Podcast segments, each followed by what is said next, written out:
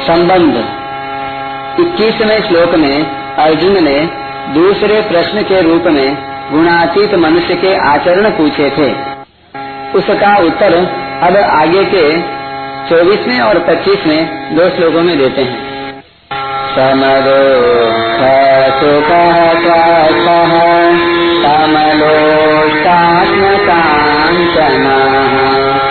सूर्य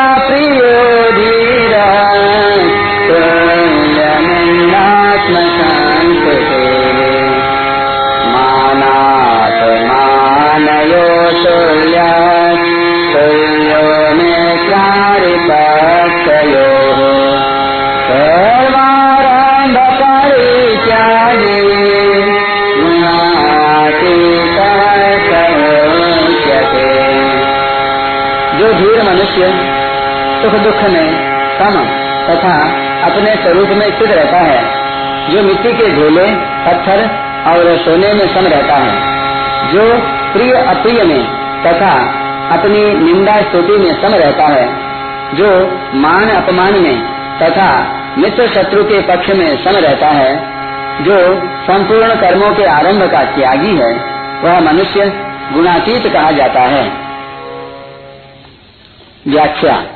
यह सम दुख सुख।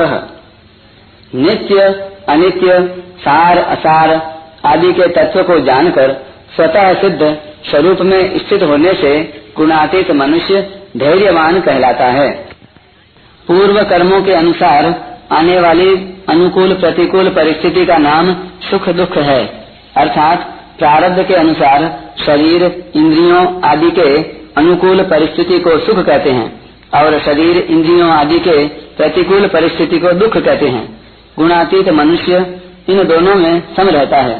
तात्पर्य है कि सुख दुख रूप बाह्य परिस्थितियाँ उसके कहे जाने वाले अंतकरण में विकार पैदा नहीं कर सकती।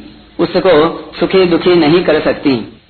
स्वस्थ, स्वरूप में सुख दुख है ही नहीं। स्वरूप से तो सुख दुख प्रकाशित होते हैं। अतः गुणातीत मनुष्य आने जाने वाले सुख दुख का भोगता नहीं बनता। प्रत्युत अपने नित्य निरंतर रहने वाले स्वरूप में स्थिर रहता है।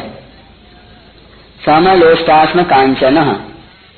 उसका मिट्टी के ढेले, पत्थर और स्वर्ण में न तो आकर्षण होता है और न विकर्षण होता है।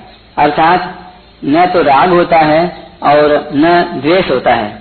परंतु व्यवहार में वह ढेले को ढेले की जगह रखता है, पत्थर को पत्थर की जगह रखता है और स्वर्ण को स्वर्ण की जगह तिजोरी आदि में रखता है। तात्पर्य है कि यद्यपि उनकी प्राप्ति अप्राप्ति में उसको हर्ष शोक नहीं होते, वह सम रहता है, तथापि उनसे व्यवहार तो यथा योग्य ही करता है। ढेले, पत्थर और स्वर्ण का ज्ञान न होना समता नहीं कहलाती। समता वही है कि इन तीनों का ज्ञान होते हुए भी इनमें राग द्वेष न हो। ज्ञान कभी दोषी नहीं होता, विकार ही दोषी होते हैं। तुल्य, प्रिया, प्रिय। क्रियमाण कर्मों की सिद्धि, असिद्धि में, अर्थात उनके तात्कालिक फल की प्राप्ति, अप्राप्ति में भी वह सम रहता है।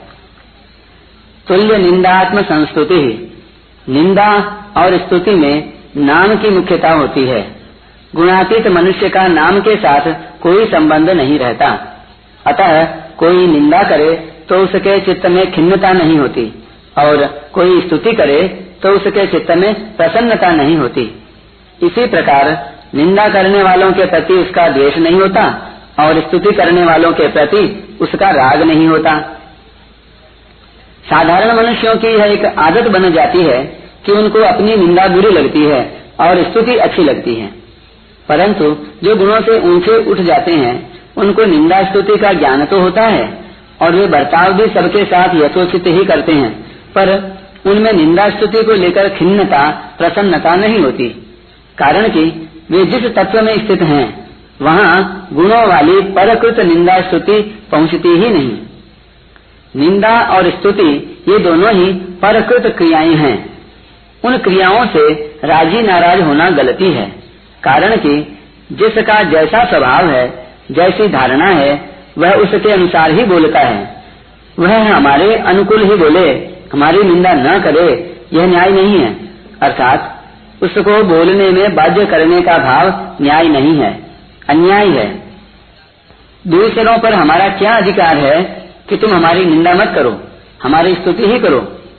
दूसरी बात, कोई निंदा करता है तो उसमें साधक को प्रसन्न होना चाहिए कि इससे मेरे पाप कट रहे हैं, मैं शुद्ध हो रहा हूँ। अगर कोई हमारी प्रशंसा करता है तो उससे हमारे पुण्य नष्ट होते हैं। अतः प्रशंसा में राज़ी नहीं होना चाहिए, क्योंकि राज़ी होने में खतरा है।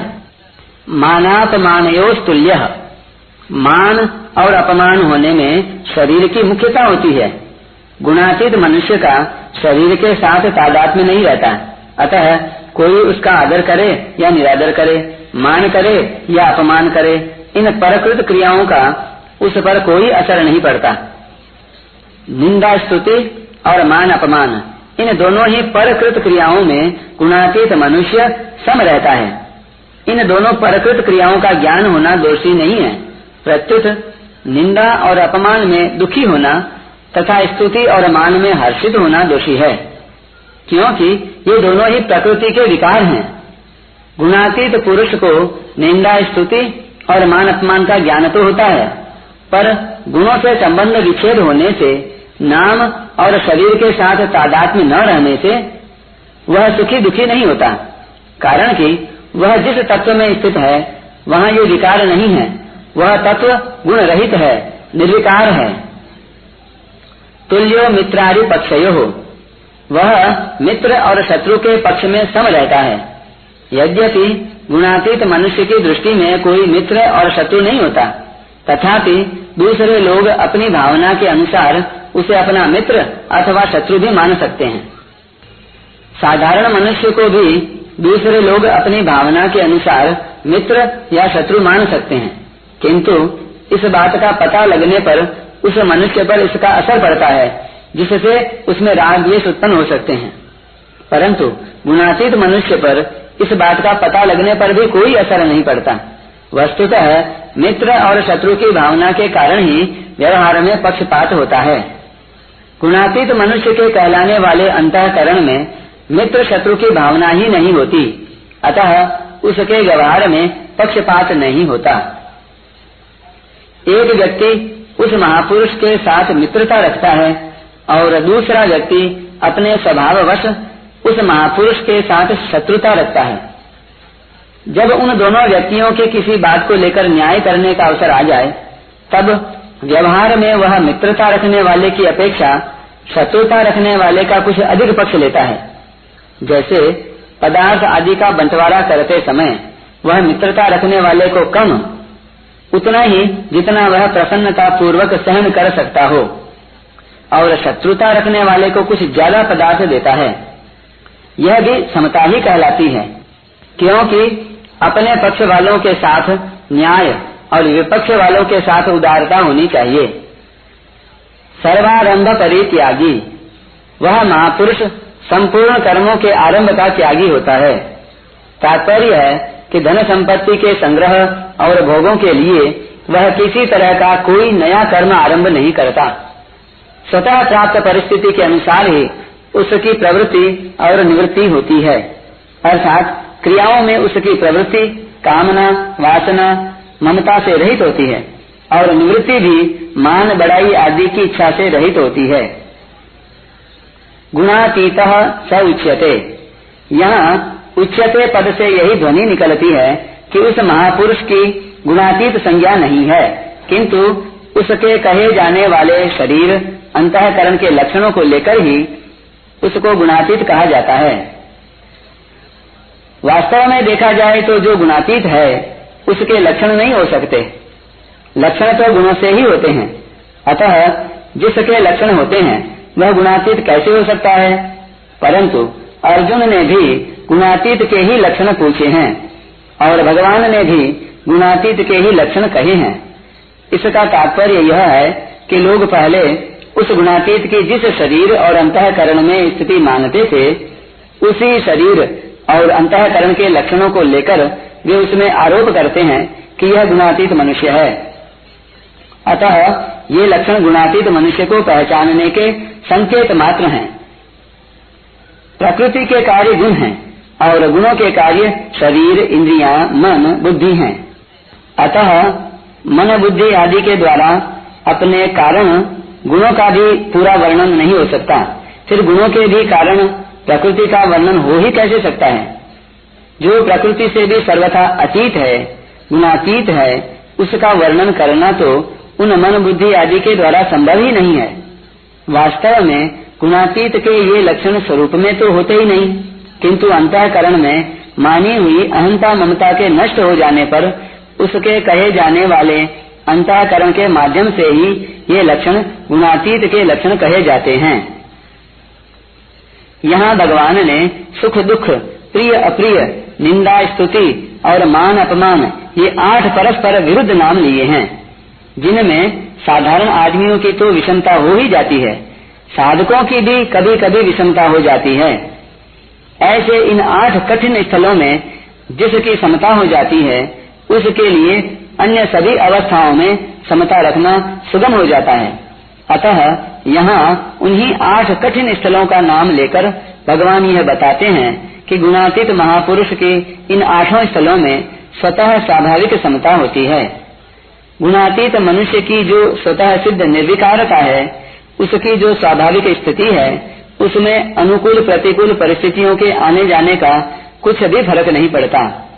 उसकी निर्विकारता समता ज्यो की त्यों अटल रहती है, उसकी शांति कभी भंग नहीं होती। चौबीसवें और पच्चीसवें इन दो श्लोकों में भगवान ने गुणातीत महापुरुष की समता का वर्णन किया है। परिशिष्ट भाव।